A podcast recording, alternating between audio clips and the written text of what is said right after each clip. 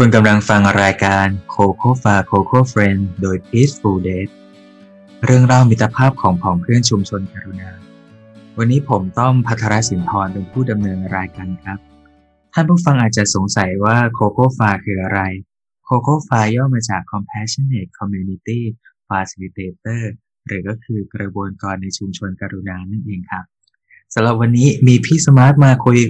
กับพวกเราด้วยนะครับ สวัสดีครับพี่มาร์ทครับ มาครับวันนี้เราได้พี่จ้าเอกครับ ดารุณีสุดาอินนะครับ จากกลุ่มจิตอาสาเมืองน้ำดำที่รวมกลุ่มจิตอาสาด้วยกัน และทำงานเพื่อสังคม เดี๋ยววันนี้เรามาคุยกับพี่จ้าเอกกันครับ พี่จ้าเอกครับสวัสดีครับ สวัสดีค่ะ พี่จ้าเอกแนะนำตัวให้ท่านผู้ฟังได้ทราบหน่อยครับว่าพี่จ้าเอกเป็นใครครับผม ก็เจ๊เองนะคะ ชื่อดารุณีสุดาอิงนะคะ ปัจจุบันนี้ก็เป็น ผู้ประสานงานของกลุ่มจิตอาสาเมืองน้ำดำจังหวัดกาลสินค่ะ ก็จริงๆแล้วโดยส่วนตัวอีกข้างหนึ่งก็คือจะเป็นเจ้าหน้าที่อยู่ที่เทศบาลเมืองกาลสินนะคะค่ะ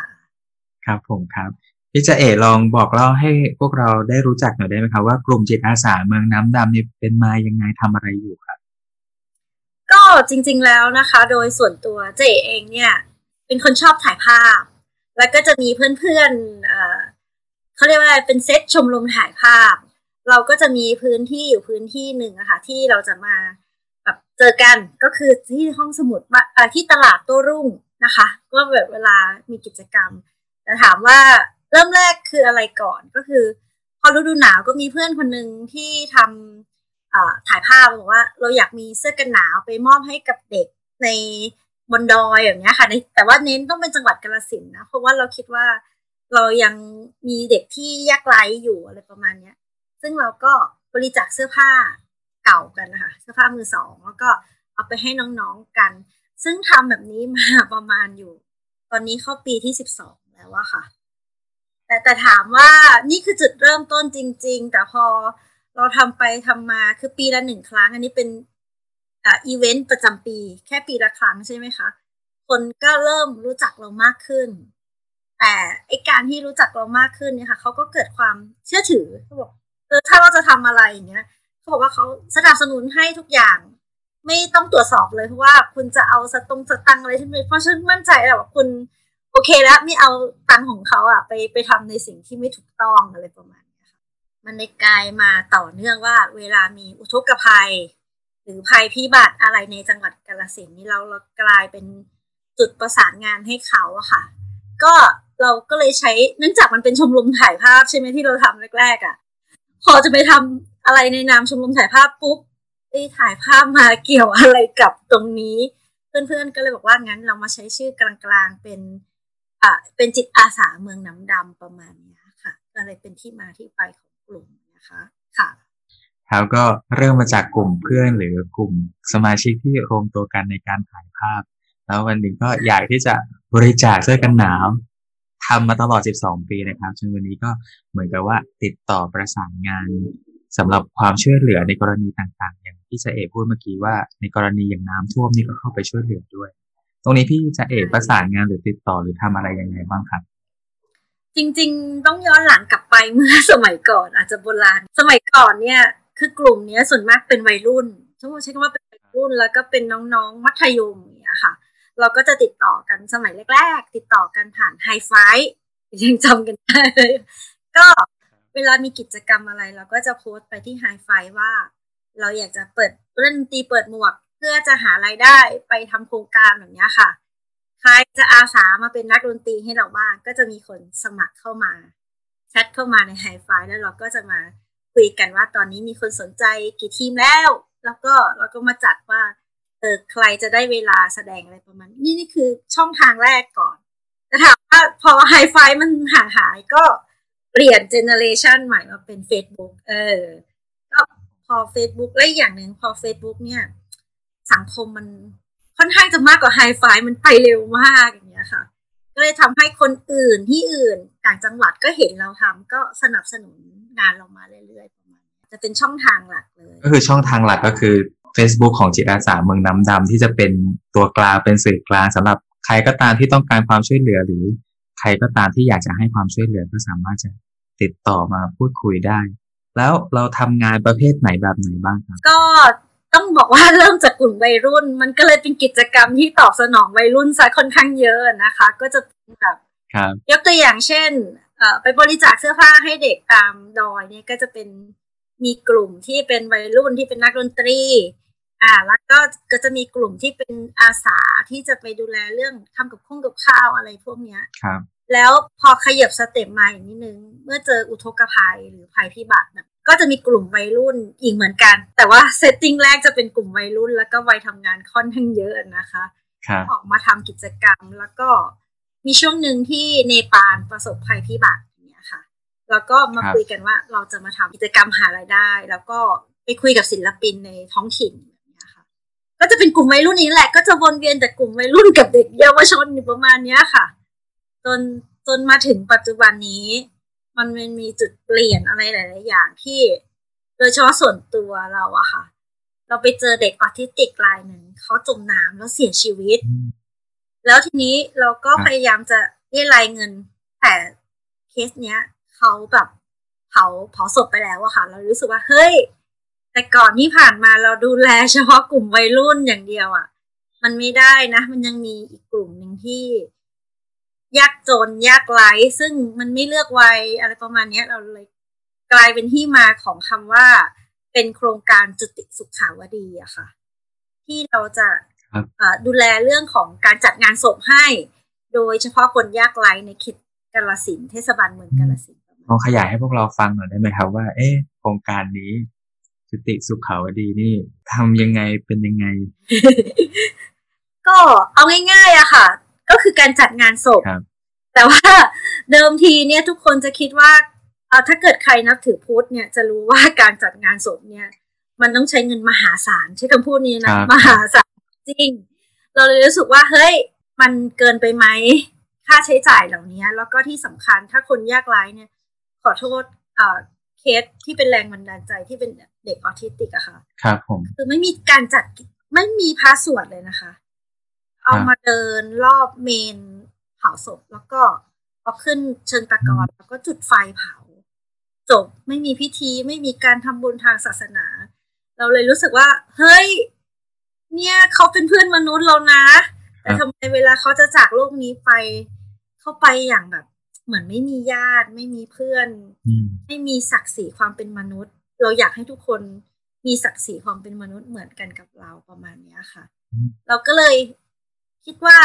เออถ้าเรามีเงินคือเนื่องจากเคสคนยากไร้พวกเนี้ย มันจะเป็นแบบว่าจะสวดสามวันสามคืนเหมือนคนทั่วไปไม่ได้ ฉะนั้นมันต้องมีเงินสักก้อนหนึ่งที่เราจะพอมีเคสแบบนี้เกิดขึ้น เราต้องสามารถไป สนับสนุนการจัดงานเขาได้ทันทีเลย แต่อีกอะค่ะ เนื่องจากเรามองว่าไอ้การจัดงานเนี่ย มันแพง มันเปลืองเรารู้สึกทำไมเราต้องมาตำน้ำพริกละลายแม่น้ำมันเป็นพิธีกรรมที่เราทำให้นึกถึงคนที่ตายไปแล้วว่าเขาเขามีคุณงามความดีอย่างไรตอนที่อยู่เป็นคนครับแต่ว่าอย่าให้มันฟุ่มเฟือยได้ไหมเราก็เลยมี concept ของโครงการจุติสุขาวดีอยู่ อยู่ประมาณสามอย่างนะ อย่างแรกคือต้องทำให้เขาตายไปอย่างสมศักดิ์ศรีความเป็นมนุษย์อืมแล้วก็อันที่สองคือพิธีกรรมหรือกิจกรรมต้องเป็นไปตามหลักศาสนาของเขานะ หมายถึงถ้านับถือพุทธก็เป็นพุทธเป็นคริสต์ก็คริสต์อิสลามก็อิสลามแต่ต้องเป็นแบบเรียบง่ายไม่ฟุ่มเฟือย ต้องไปอย่างแบบสวยงามอะไรเงี้ยด้านที่สามที่เราเป็นหลักเกณฑ์เราเป็นหัวใจ keyword คือ เนื่องจากมันเป็นเงินบริจาค เราก็กลัวว่าเฮ้ยเดี๋ยวคนอื่นจะมองเราในแบบแง่ไม่ดี เพราะฉะนั้นเงินทุกบาทที่เราใช้มันต้องโปร่งใสและต้องตรวจสอบได้ค่ะก็จะเห็นเลยว่าโครงการจุติสุขาวดีเนี่ยเริ่มมาจากในกรณีที่เรารู้สึกว่าเห็นใจที่เด็กออทิสติกจากไปแล้วก็เหมือนไม่มีศักดิ์ศรีความเป็นมนุษย์ เลยเกิดมาเป็นโครงการนี้ขึ้นมา โดยที่จะต้องมีความเรียบง่ายนะครับ สวยงาม ประหยัดแล้วก็โปร่งใสที่จะตรวจสอบได้ เพราะว่าเป็นเงินบริจาคอันนี้พี่จะเอได้โมเดลแบบนี้มาจากไหนหรือว่าได้แนวคิดนี้มายังไงครับถึงมาเริ่มทำโครงการ จริง ๆ ต้องขออนุญาตย้อนกลับหลังไปเยอะๆหน่อยนะคะ ก่อนที่จะมาทำกิจกรรมครับพวกเนี้ย จริง ๆสมัยเป็นที่จบมาทำงานใหม่ๆเราอะค่ะ ก็ไปไปทำงานใช่ไหมคะแล้วก็อยากแบ็คแพคไปเที่ยว นึกยังไงไม่รู้อยากไปประเทศเนปาลมาก แล้วในขณะเดียวกัน อันนี้เป็นเป็นคลายแม็กของชีวิตตัวพี่เองที่เปลี่ยนนะ คือก่อนจะเดินทางไปเนปาลเนี่ย พี่มีน้องที่ทำงานคนหนึ่งอะค่ะเขาให้พี่อ่าเซ็นค้ำประกันเงินกู้เพื่อจะเอาเงินก้อนเนี้ย สมัยก่อนคือไปดูแลพ่อที่ไม่สบายต้องฟอกไตล้างไตที่มันใช้เงินมหาศาลเออเราก็ไปเนปาลแล้วเราก็ไปเจอที่เนปาลอะตอนแบกเป้ไป เราก็ไปเจอเขาเรียกไวท์เฮาส์ มันมันเป็นบ้านที่จะครับให้คนที่ใกล้เสียชีวิตอะค่ะ ไปรอรอเพื่อจะเสียชีวิตแต่ การรอของเขาอะต้องมีความหมาย ก็คือชีวิตตรงนั้นอะเขาจะต้องมีความสงบสุขไปอย่างไม่ทรมานแล้วก็ที่สำคัญเขามองเขามองว่าก่อนตายถ้าคุณอยู่ในสภาวะจิตใจที่ดี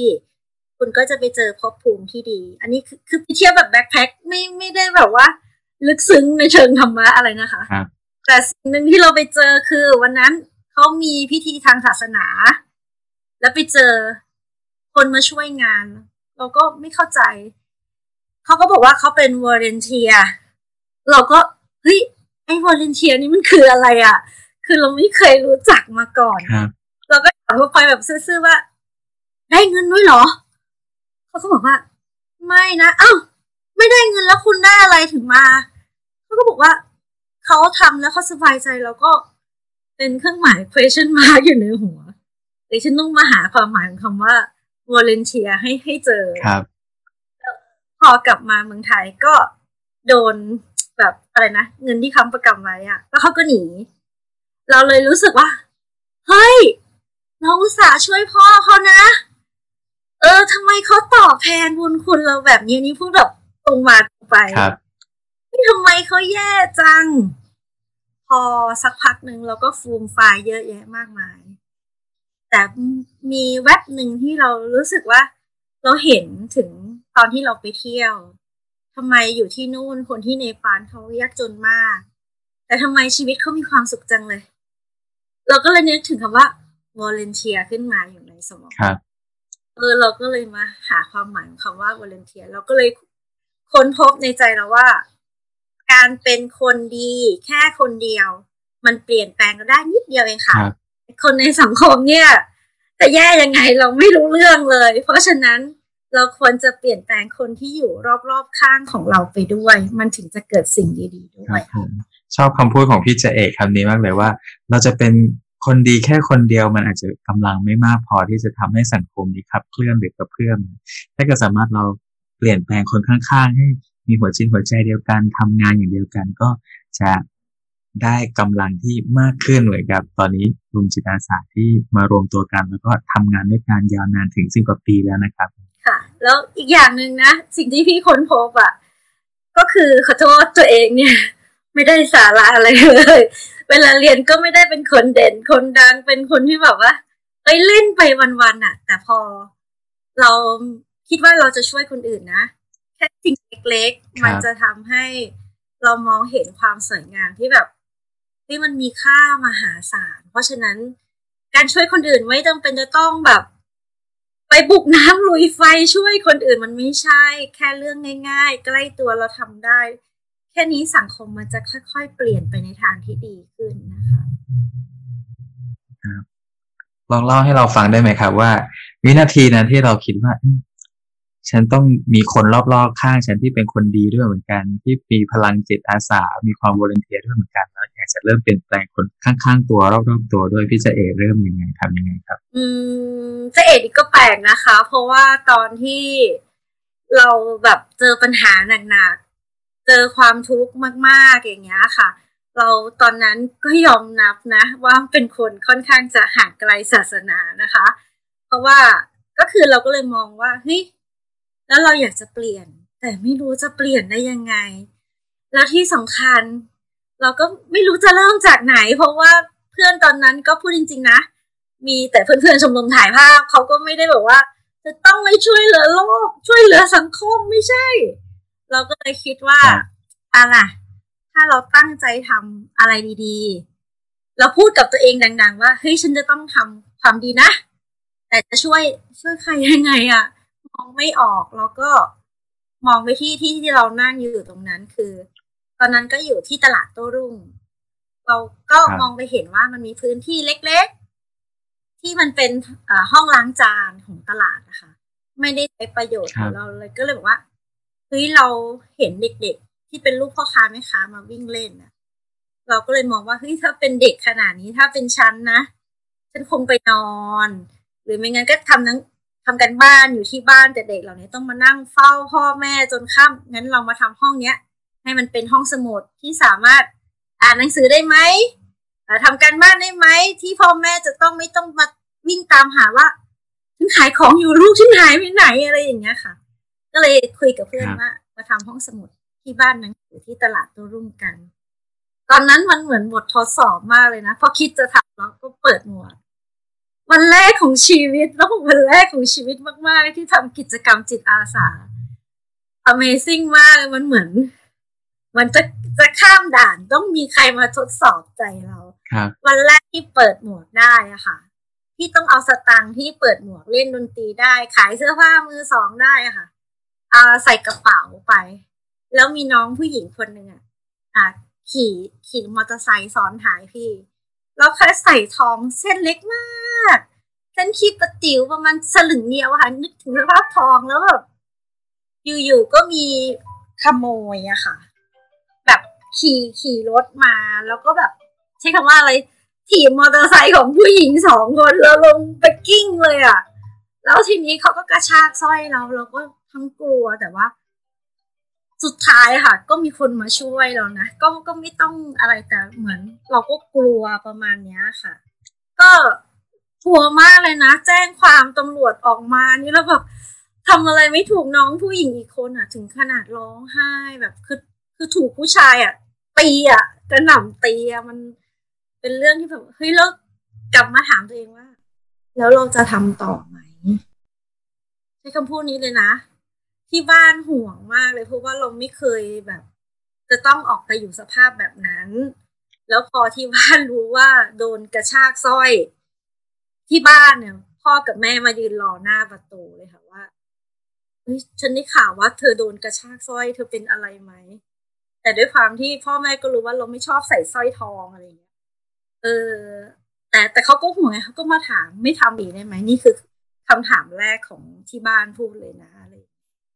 แต่เราก็บอกว่าไม่เป็นไร เดี๋ยวเราจะดูแลตัวเองให้มากขึ้น แล้วก็ในขณะเดียวกันเราก็คิดว่าอะถ้าผ่านตรงนี้ไปได้ เดี๋ยวจะมีคนอื่นมาช่วยเราอะไร ซึ่งมันก็จริงนะ จากเหตุการณ์วันนั้นทุกคนก็จะเป็นแบบไม่ได้นะ เวลาเพื่อนไปไหนจะกลับ เพื่อนผู้ชายต้องเดินมาส่งหรืออะไรเงี้ยเพราะว่ามันเป็นเงินเล็ก ๆ แต่มันลอดตาลอดใจหรืออะไรประมาณนี้ค่ะมันเลยกลายเป็นว่าทุกคนอะ เดิมทีที่มาช่วยกันส่วนหนึ่ง แต่เวลาใครจะกลับหรือไปไหนต้องมาดูแลกันให้มากขึ้นประมาณนี้ครับ จากวิกฤตก็เลยเปลี่ยนเป็นการดูแลการอบอุ้มซึ่งกันและกันในในกลุ่มของเราด้วย แล้วสำหรับโครงการแรกที่ทำแล้วดำเนินต่อมาอีกยังไงได้ได้ครับ ก็จากอุ่นกายไม่หนาวใจที่เล่นดนตรีเปิดหมวกใช่ไหมคะ ก็กลายมาเป็นโครงการจุติสุขาวดี จุติสุขาวดีที่เราบอกว่าเราไปช่วยจัดงานศพให้กับคนยากไร้ ครับทีนี้พอเวลาไปงานศพนึกถึงสภาพงานศพ ไปต้องไปเจอใครหลาย ๆ คนในบ้านร้องไห้แบบร้องจะเป็นจะตายโดยเฉพาะแบบต้องเสียชีวิตกระทันหัน แต่ทีนี้เรากับคนพบว่าคนที่ตายจากไปอะ เราว่าเราเขาน่าสงสารแล้ว เพราะว่าส่วนใหญ่จน เป็นคนที่แบบขอโทษค่ะใช้คำว่าไม่มีอันจะกิน แต่คนที่อยู่เขาทรมานมากเลย องไห้ เพราะบางคนลูกลูกที่เป็นคนหาสตังค์เข้าบ้านอะ ตายหมดเลยหรือแก่ๆอายุแปดสิบแล้วแม่ก็พูดว่า แล้วฉันจะอยู่กับใคร แล้วใครจะดูแลฉัน แล้วตอนฉันป่วยใครจะดูแล เราก็เลยมาค้นพบว่าเฮ้ย ก่อนตายมันทรมานมากกว่าตอนที่ตายจากไปแล้วนะ เราก็เลยคิดว่า แล้วกลุ่มเนี้ย เราจะสามารถดูแลเขาได้ยังไงบ้าง แล้วก็เป็นจังหวะเดียวกันกับคุณพ่อที่บ้านเกิดป่วย ก็เลยมีใครสักคนหนึ่งซึ่งเป็นเพื่อนนี่แหละค่ะ รู้สึกว่าจะไปอบรมของ Peaceful Date มาแต่ตอนนั้นพี่เองไม่รู้จัก Peaceful Date เขาก็หยิบหนังถือหนังสือนิทานเล็กๆ เล่มหนึ่งอะที่พูดว่าอะไรนะ พูดความตายกับแมวมาให้ ซึ่งหนังสือการ์ตูนนิทานเล่มเล็กๆอะมันเปลี่ยนชีวิตพี่ไปเยอะมากเลยนะเขาบอกว่าลองลองเอาหนังสือเล่มนี้ไปอ่านดูนะ มันอ่านง่าย ๆ อ่านสนุกดี แล้วก็ทำให้รู้ว่าที่จริง ๆ แล้วความตายมันสามารถที่จะเตรียมตัวได้นะ รู้ว่าต้องเศร้า แต่ต้องเศร้าอย่างมีสติ เออเราก็เลยรู้สึกว่าเพลงนั้นน่าสนใจ ก็เลยคุยกันว่า เอ๊ะ ถ้าอย่างนั้นพ ออ่านหนังสือเรื่องนี้แล้วรู้สึกว่า เออฉันต้องเริ่มพูดความตายกับคนที่บ้าน แต่คนอีสานนะคะ เวลาพูดความตายปุ๊บเอ้ยหยุดพูดเดี๋ยวนี้ มันไม่ดี มันขนำคนที่บ้านกำลังป่วยอยู่เราก็อึ้งแต่เราก็ก็ทำยังไงถึงจะมีวิธีการที่จะพูดได้อย่างคนในบ้านไม่รู้สึกแบบตะขิดตะขวงใจค่ะก็เลย เข้าไปคุยกับเทศบาลว่า เราอยากจะอบรมพวกเนี้ย หาวิทยากรไว้แล้ว จะอบรมได้ไหมเทศบาลก็ดีค่ะ ก็คืองั้นอยากทำทำเลย ถ้าคิดว่าสิ่งนั้นเป็นสิ่งที่ดีเลยเกิดความร่วมมือกับภาครัฐขึ้นมา ใช่ค่ะ ครับ ในขณะเดียวกันเนาะก็อาจจะเป็นโชคดีอะค่ะ คือเนื่องจากพระคุณเจ้าที่จะเข้าร่วมโครงการในขณะนั้น วัดในเขตพื้นที่รับผิดชอบของเราเนี่ย ไม่มีเสียงตอบรับจากหมายเลขที่เรียก เราก็ไม่รู้จะทำยังไง แต่ในขณะเดียวกันสื่อสื่อโซเชียลมีเดียนี่นะคะเรามีการลงไปว่าตอนนั้นมีสมาชิกท่านหนึ่งไปอบรมกับ Peaceful Day ที่กรุงเทพครับ เอ๊ะ ก็มีพระที่รู้จักที่อยู่นอกเขตเทศบาลบอกอบรมอะไรกันอาตมาอยากรู้เรื่องเนี้ย ถ้าเขาหน้ามา เอ่อชวนอาตมามาด้วยได้ไหมอะไรอย่างเงี้ยเออก็เข้าเข้าล็อกเราพอดีได้หนึ่งค่ะ แล้วก็ขยายไปสองครับโครงการปีแรกได้แค่สองรูปนะคะ แต่ว่าปีนี้จัดอีกรอบหนึ่งที่ผ่านมา โอ้โหคราวนี้พระประมาณยี่สิบห้าจากกลุ่มเป้าหมายห้าสิบอะค่ะครับโอ้ดีใจจังเลยครับ ก็เริ่มจากการที่เราเห็นจากงานศพว่า นอกจากคนตายที่น่าสงสารแล้วคนอยู่ก็น่าสงสารเหมือนกัน ทั้งความสูญเสียทั้งความเจ็บปวดที่ที่เป็นอยู่พี่เจเอกก็เลยเห็นว่าเอ๊ะพอมาถึงจุดประจบที่คุณพ่อป่วยด้วยก็เลยเห็นว่า ความเจ็บป่วยเป็นเรื่องที่เราสามารถจัดการได้แล้วก็มีคนที่ได้เครื่องมือจาก Peaceful d a t มาก็จึงจัดงานอบรม แล้วตอนนี้เป็นยังไงบ้างคะสำหรับโครงการตรงนี้ ก็ เมื่อประมาณสัปดาห์ที่ผ่านมาก่อนๆเนี่ยค่ะ อาจารย์ซุยก็มาจัดอบรมให้เราอะนะคะ แล้วก็ดีมากเลยค่ะ ทีนี้ก็มีพระคุณเจ้า มีโยมที่อาสาสมัครเข้ามาบอกว่าอยากเรียนรู้เรื่องนี้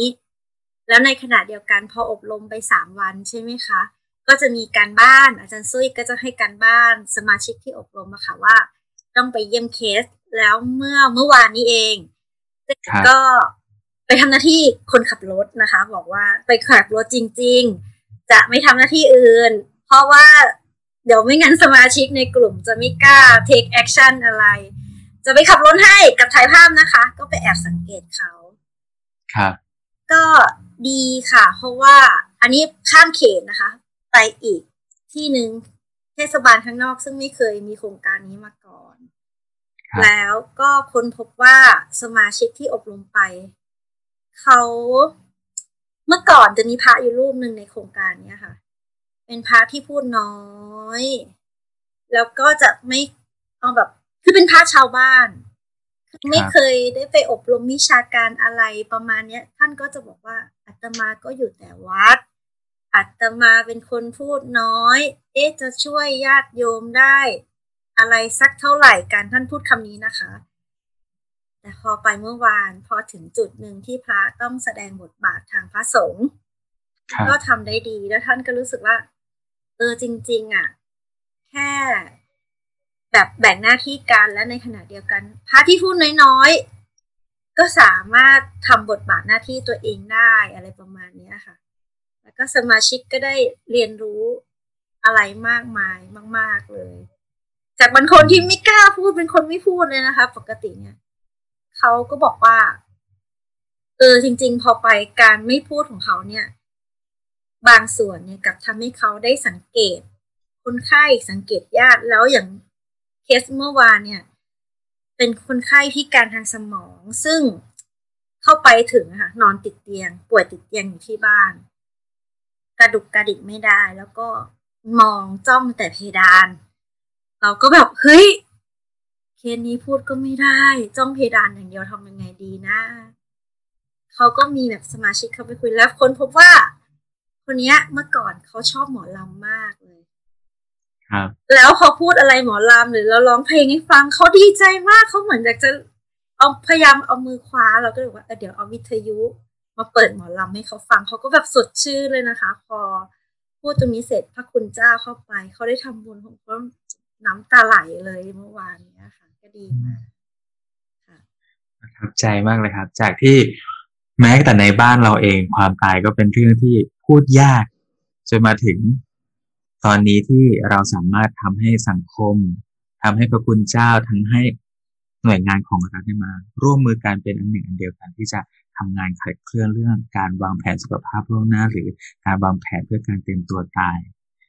ค่ะ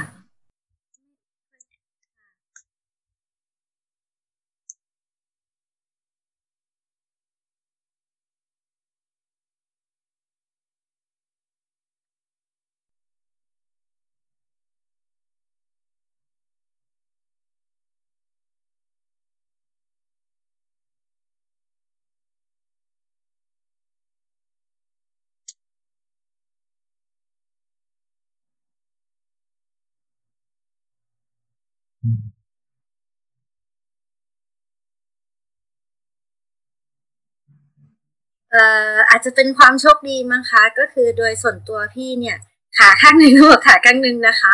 เราอยู่กับองค์กรปกครองท้องถิ่นคือเทศบาล พอทีนี้เวลาเราทำจิตอาสาอะไรไปเนี่ยค่ะ เนื่องจากว่างานที่เราทำอยู่มันใกล้ท้องถิ่น ใกล้ชุมชนมากๆ แล้วก็ไปพยายามใส่แนวคิดเนี้ยค่ะ ให้กับผู้นำท้องถิ่น ได้รับทราบว่าเออโดยเฉพาะเรื่องของความตายเนี่ย มันเป็นอะไรที่อยู่ใกล้ตัวมาก ๆเลย แล้วถ้าเกิดเรามีการเตรียมนะท่านนายกคิดว่าขอโทษท่านนายกมีแม่ใช่ไหมคะแล้วตอนนั้นแม่นายกป่วยหนักมาก แล้วท่านนายกพูดอยู่คำหนึ่งว่า พี่สาวท่านนายกอะ เป็นอาจารย์ คณะพยาบาล มหาวิทยาลัยแต่ ไม่สามารถทำให้แม่ที่นอนป่วย กินข้าวได้ แล้วก็แบบสายหน้าอย่างเนี้ยแต่เราก็เลยบอกว่า ท่านนายกคะถ้าเราพูดแบบนี้แบบนี้แบบนี้ แต่ว่าตอนนั้นแม่ท่านเสียแล้วนะคะท่านนายกรู้สึกว่าโอ้ยถ้าฉันมีโอกาสย้อนเวลากลับไปแก้ไขที่จะบอกแม่ว่าเขาน่ะรักท่านขนาดไหน ให้ท่านน่ะอยู่เพื่อเป็นกำลังใจให้กับลูกหลานนะ ไม่ได้เป็นภาระเลยนะ เนี่ยผมแม่วันนั้นน่ะ แม่จะมีอะไรที่แบบ คือมีโอกาส ท่านเคยว่างั้น ท่านพลาดใช่ไหม แต่การพลาดของท่านน่ะ มันจะเป็นจุดสุดท้ายที่จะไม่ทำให้คนอื่นต้องพลาดเหมือนท่านอีกต่อไปท่านเลยเอาแนวคิดนี่แหละค่ะ เวลามีเวทีอะไรที่เป็นภาคราชการนะ ก็อย่างเวทีประชุมประจำเดือน ผู้นำชุมชน ท่านก็จะบอกว่าเรามีโครงการแบบนี้นะ แล้วเอาแค่ง่าย ๆ ก่อนตอนที่ใครมีคนป่วยที่บ้านไม่ยอมทานข้าว มันมีเทคนิคอะไรที่จะสามารถให้คนเหล่านั้นมีกำลังใจ อยากรู้ไหม ถ้าอยากรู้ต้องมาอบรม เออ แล้วในขณะเดียวกันเคสที่เราไปเยี่ยมอะค่ะ ในชุมชนเนี่ย อะไรที่ประสบผลสำเร็จ ชาวบ้านเขาขายปากต่อปาก แล้วก็มาจี้ที่ผู้นำท้องถิ่นว่าท่านนายกมันเป็นโครงการที่ดีมาก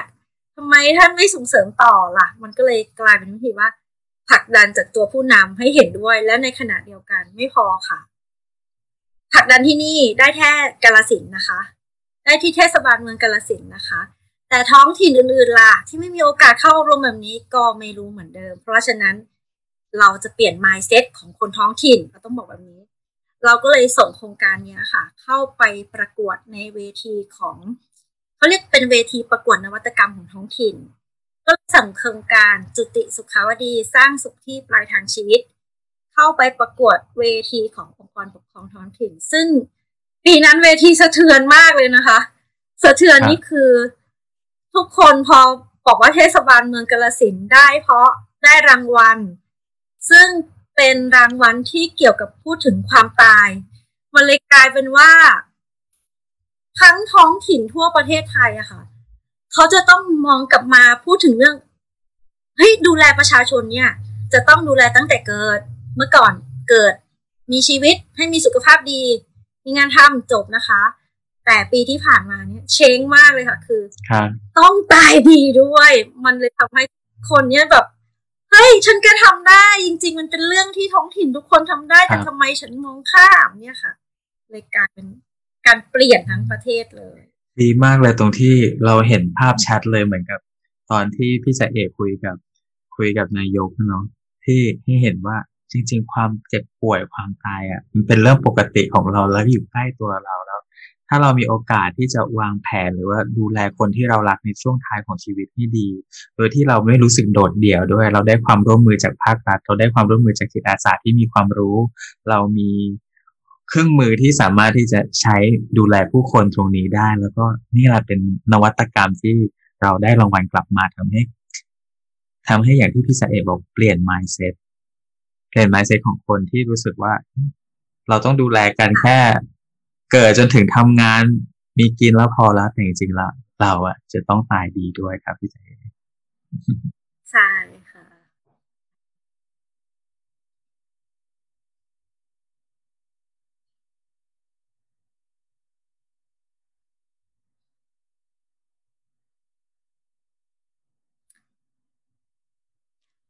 การตายดีจริง ๆแล้วนะคะ ส่วนหนึ่งเนี่ยถ้าคือท้องถิ่นจะมีนโยบายของตัวเองเป็น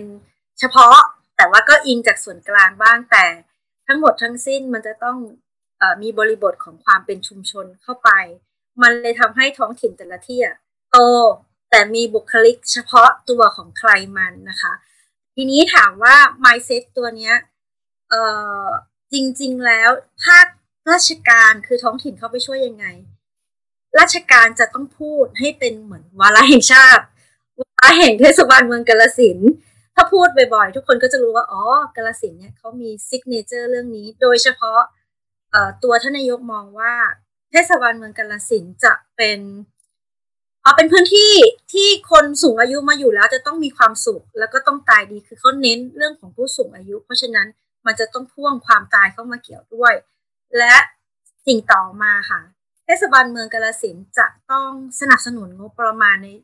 ส่วนของวิชาการ ในลักษณะของการอบรม เพื่อจะให้ไม่แต่จิตอาสาเอง บุคลากรภาครัฐเองอของท้องถิ่นด้วยของโรงพยาบาลด้วยของกายภาพซึ่งเป็นในงบของเทศบาลเนี่ยมาปรับตรงนี้ให้เป็นความคิดไปในทิศทางเดียวกันนี่คือหน้าที่ของ ต้องวางนโยบายแล้วก็สนับสนุนเรื่องของวิชาการเข้าไปให้ะค่ะและในขณะเดียวกันสังเกตไหมคะว่า เวลาที่เราเข้าไปพูดถึงเรื่องความตาย การจะเดินเข้าไปดุ่มๆเข้าไปในบ้านเพื่อพูดถึงเรื่องความตายเนี่ย ถ้าท้องถิ่นไม่การันตีว่าคนเหล่านี้คือคนที่เทศบาลฝึกอบรมมานะ คุณให้เขาเข้าบ้านได้อย่างสบายใจ ไม่ต้องกังวลใจว่าคนเหล่านี้เข้ามาจะมาขโมยของในบ้านคุณหรือ คิดไม่ดีไม่ร้ายกับคุณแบบนี้ค่ะ นี่คือสิ่งที่ท้องถิ่นเขาการันตีให้กับตัวจิตอาสาด้วย เห็นภาพของการทำงานร่วมกันเลย เพราะว่าจิตอาสาเองอะถ้าจะเราจะทำดุมๆทำงานด้วยตัวคนเดียวเลยก็ มันจะมีเรื่องของความไว้วางใจเข้ามาเกี่ยวข้อง แต่ถ้าเกิดเราได้ภาครัฐมาการันตีว่า โครงการนี้ภาครัฐให้ความช่วยเหลืออยู่ดูแลอยู่ แล้วก็มีการอบรมมีหลักสูตร ให้เห็นชัดเจน เราก็ได้ความมั่นใจความเชื่อใจจากชุมชนได้มากขึ้นนะครับพี่ใจ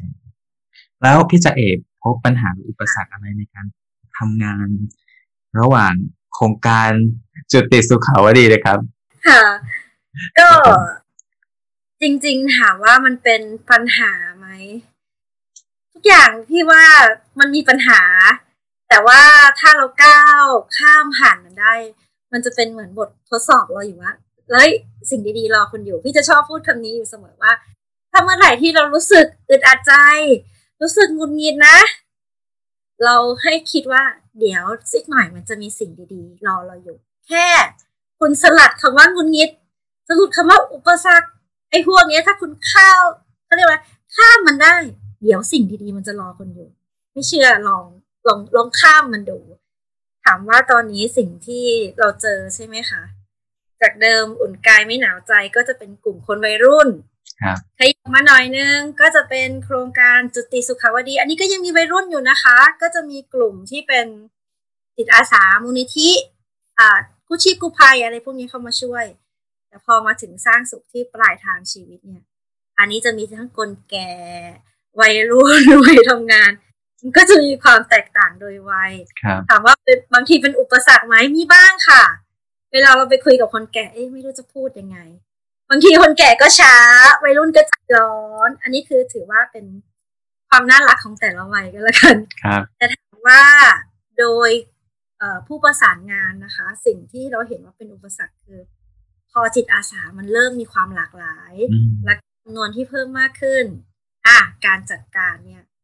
มันทำได้ยากแล้วนะทีเนี้ย เออทำยังไงให้คนเหล่านี้มาทำงานกันได้โดย เกิดข้อขัดแย้งกันน้อยที่สุด หรือทำงานไปแบบไหนแล้ว ให้เกิดความรู้สึกสบายใจทั้งคู่ประมาณลองเล่าให้เราฟังหน่อยครับว่า เมื่อจิตอาสาเยอะขึ้นแล้ว ตอนนี้เรามีระบบการจัดการหรือเราดูแลจิตอาสาด้วยกันเองยังไงจริง ๆ เมื่อก่อนนะ จิตอาสาของของเคยเห็นของคนอื่นที่แบบมาแลกเปลี่ยนผ่านระบบต่างๆเขามีระบบจัดการที่ดีนะคะ เราก็เลยทำให้คิดว่า เอ๊ะจริงๆอะจิตอาสาของเราเนื่องจากมันมีวัยที่แตกต่างกัน เพราะฉะนั้นเนี่ย เราควรจะต้องมาแบ่งว่างานเนี้ยเหมาะกับใครแล้วก็อีกอย่างหนึ่งนะคะอืมการจะเป็นจิตอาสาเนี่ย คือฉันอยากช่วยเขามากจะเข้าไปแต่ว่าไปช่วยเขาแทนที่จะทำให้เขาดีขึ้นกลับแย่ลงแบบเนี้ยมันไม่ควรจะเกิด เราก็เลยมองว่างั้นเรามีคนที่จะเข้ามาเป็นจิตอาสากับเราแต่ละงาน ควรจะต้องมีการจะเรียกว่าอบรมเลย เรียกว่ามีการประชุมพูดคุย แล้วก็ถ้างานประมาณนี้เรามีหลักเกณฑ์อะไรที่ทำได้ อะไรที่ทำไม่ได้หรืออะไรที่เราตกลงกันไว้ก่อนนะคะว่า อันนี้แหละเป็นกฎเกณฑ์ของเราที่ชัดเจนว่า แต่ละงานนะมันจะไม่เหมือนกัน เพราะบางงานอาจอาจจะเหมาะกับอีกเกณฑ์แบบนึงอะไรประมาณเนี้ยนี่นี่คือรูปแบบที่เราใช้แล้วก็ในขณะเดียวกัน จะมีการพูดคุยก่อนเข้าเป็นจิตอาสาในแต่ละกิจกรรมอะค่ะ ว่าอะไร แล้วก็ในขณะเดียวกัน เราก็ต้องมีคอร์สเหมือนคอร์ส training อะค่ะจิตอาสาทำงานไปช่วยเลยนะคนอื่นเลย ตัวเองกลับมาเฮ้ยทำไมวันนี้ฉันรู้สึกรับความทุกข์คนอื่นมาเยอะจนฉันจะขอโทษจะเป็นบ้าตายเนี่ยไม่ได้ค่ะ ไม่ได้ครับเราก็จะมีแบบมุมเล็กๆ ของจิตอาสาที่จะมีห้อง chat LINE อย่างเงี้ย สมมติอย่างวันนี้เรารู้สึกว่าเฮ้ยเราเครียดกับงานมาเยอะแล้ว ใครมีกิจกรรมอะไรที่เป็น ยกตัวอย่างเช่นอะบางคนชอบสะสมตุ๊กตา ตุ๊กตามาประดิษฐ์อะแล้วก็เอามาแล้วก็ถ่ายโพสอะไรอย่างเงี้ย ให้เพื่อนได้ดูว่า ฉันกำลัง relax อยู่นะ ฉันกำลังผ่อนคลายอยู่นะ แล้วใครรู้สึกไม่ดี เฮ้ย เดี๋ยวเรามา meeting กันไหม อันนี้คือวิธีการ แล้วในขณะเดียวกัน มันจะเกิดกรณี fail หมู่ค่ะ เคยมี fail หมู่เหมือนกันนะคะ ประเภทว่า ฉันจะไปช่วยบ้านนี้ แล้วเขาเหมือนโอเคกับเรามากเลย แต่พอออกมา เขาบอกว่าเราไปสร้างความเดือดร้อนให้เขาอย่างเงี้ยค่ะพอเฟลหมู่ทำยังไง เราก็จะมีพระอาจารย์ในโครงการแล้วก็ไปทำบุญดีกว่า ก็เข้าไปพบพระอาจารย์ แล้วก็บอกพระอาจารย์เขามันเป็นแบบนี้แบบนี้ พระอาจารย์ก็จะสั่งสอนเทศนาบ้าง เราก็จะรักฟังธรรมอืมหรือไม่ก็ เออพระอาจารย์คะไปดูอันนี้ให้หน่อยพระก็ไปช่วย ก็ส่วนมากก็จะเป็นพูดคุยอะค่ะ ก็จะมีพระก็จะแบ่งสเกลอีกนะคะ ว่าเอ่อพระถ้าสภาพจิตใจแบบเนี้ยต้องไปพระที่มีบุคลิกแบบนี้ถ้าช่วงนี้มันเฟลเรื่องนี้ก็ต้องไปพระอาจารย์รูปนี้จะแบบ พระอาจารย์คะช่วยเคาะกระโหลกหนูแรงๆกระแทกใจหนูแรงๆอะไรสักหน่อยหนึ่งเพื่อให้หนูรู้สึกว่า สิ่งที่เราทำอยู่มันถูกหรือเปล่า มันเหนื่อยจังเลยอะไรครับผมคือนอกจากกระบวนการที่เราจะต้อง ในของระบบการทำงาน เช่น มีการวางแผน มีการพูดคุยถึงขั้นตอนก่อนที่จะไปลงมือทำงานแล้ว ก็ยังให้ความสำคัญในการพัฒนาจิตอาสาด้วยและที่สำคัญคือการดูแลจิตใจของจิตอาสาซึ่งกันและกัน ไม่ให้เดือดร้อนไม่ให้เหนื่อยมากเกินไปจากการทำงานนะครับแล้วพี่จะเอ๋ลองเล่าให้ฟังได้ไหมครับว่า ต่อไปแล้วจิตอาสาเมืองน้ำดำของเรากลุ่มของเราจะเจริญเติบโตไปยังไงหรือมีกิจกรรมอะไรต่อไปครับ ก็ถามว่าสิ่งที่ทำอยู่ก็ยังจะไม่ทิ้งนะคะ แต่ว่าก็จะต่อยอดโครงการที่จะทำเพราะว่าจากเมื่อวานที่เห็นนะคะ เดิมทีที่เคยพูดว่าเราโดดเดี่ยว จากตัวพระคุณเจ้าเอง แต่วันนี้มันมีแรงกระเพื่อมที่ขยับอะค่ะจนพระคุณเจ้าพูด ออกมาว่าตัวพระเองเนี่ยโยมรู้ไหมจริง ๆ การอยู่ในวัดเนี่ย มันก็เหมือนอีกโลกหนึ่งซึ่งก็จะปิดกั้น แต่ในขณะเดียวกันกิจกรรมเหล่านี้ค่ะ ที่เราทำอยู่เนี่ย มันก็เป็นการฝึกจิตใจของพระสงฆ์ด้วยนะ เพราะฉะนั้นแล้วเนี่ยเรามองว่าสิ่งที่เราจะทำต่อตรงนี้คือ ตัวพระคุณเจ้าเนี่ย Amazing มากอีกนะคะ พอเราอบรมพระคุณเจ้ารอบนี้ พระคุณเจ้าบอกว่าโยมรู้ไหม ตั้งแต่บวชมานี่อาตมาเพิ่งได้อบรมแบบเนี้ยเป็นครั้งแรกในชีวิตเราก็ตกใจอุ้ยพระอาจารย์จริงเหรอคะ จริงโยมรู้ไหมว่า โยมน่ะ ยังมีโอกาสอบรมนั่นนู่นนี่ แต่พระนี่ไม่ได้ออกจากวัดไปไหนเลยนะถ้าคนไม่นิมนต์แบบนี้ค่ะ เราก็เลยรู้สึกว่า เราจะต้องมีคอร์สอบรมสำหรับพระสงฆ์เข้ามากับในเรื่องของเอ่อเรื่องเรื่องอื่นด้วย เรื่องความตายด้วย เพื่อจะทำให้ตัวพระเนี่ยมีองค์ความรู้เพิ่มขึ้น และในขณะเดียวกันโยมก็ไม่ได้ทิ้งแล้วค่ะ โยมก็จะต้องอบรมเพิ่ม แต่ถามว่าสิ่งหนึ่งที่ เราอยากจะทำต่อไปในอนาคตนะคะเเมื่อย้อนหลังกลับไปไปประมาณปีที่ผ่านมา เราไปดูงานที่สันติภาวัน เรื่องของดูแลภาพพิสุที่อาพาธแต่เนื่องจากว่าเราไปดูแล้วเรารู้สึกว่าทุกคนกลับมาแล้วพูดเป็นเสียงเดียวกันนะฉันสงสารพระอาจารย์คันชิตจังเลยทำไมแบบรู้สึกโดดเดี่ยวแล้ว เออถ้า ที่กลาสินทำเนี่ย ปล่อยให้พระอาจารย์รูปใดรูปหนึ่งหรือสองรูปสามรูปทำเนี่ย เหมือนผักภาระให้กับพระแล้วโยมไปช่วยน้อยมาก เราก็เลยมาคิดรูปแบบใหม่ว่า ที่กลาสินเนี่ย ไม่เอาละทุกทีเราเดินอะไรเนี่ย เราก็ต้องเดินกับราชการด้วยนะ แต่ไม่ใช่ว่าให้เดินราชการเดินนำหน้านะ เราต้องเดินไปพร้อม ๆ กันงั้น ก็เหมือนเดิมค่ะ เราใช้วิธีเดิมครับเลยประสบผลสำเร็จจากวิธีเดิมแล้วก็คุ ยกับท่านนายกว่าท่านนายกคะอยากทำอันนี้จังเลย ตอนที่ดูงานก็พาท่านนายกไปดูด้วยนะคะ ไปสันติภาวันด้วยไปสองสามที่ก็พาท่านนายกไปด้วยนะคะ ท่านนายกก็เห็นว่าดีแต่ เอ๊ะ ราชการ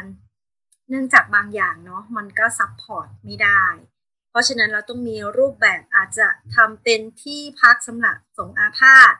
แต่จะเป็นการลงทุนร่วมกันระหว่างภาครัฐ แล้วก็เอกชน โดยให้เจ้าหน้าที่ราชการนะคะเข้ามามีส่วนเกี่ยวข้อง เช่น การดูแล อันนี้ตามระบบราชการเลยนะคะ ใช้คำว่าตามระบบราชการ แล้วก็มาผนวกกับจิตอาสาที่เป็นพระและก็โยมมาช่วยเหลือดูแลกันด้วย ถ้าทำอันนี้สำเร็จก็คิดว่าจะเป็นที่แรกของประเทศไทยที่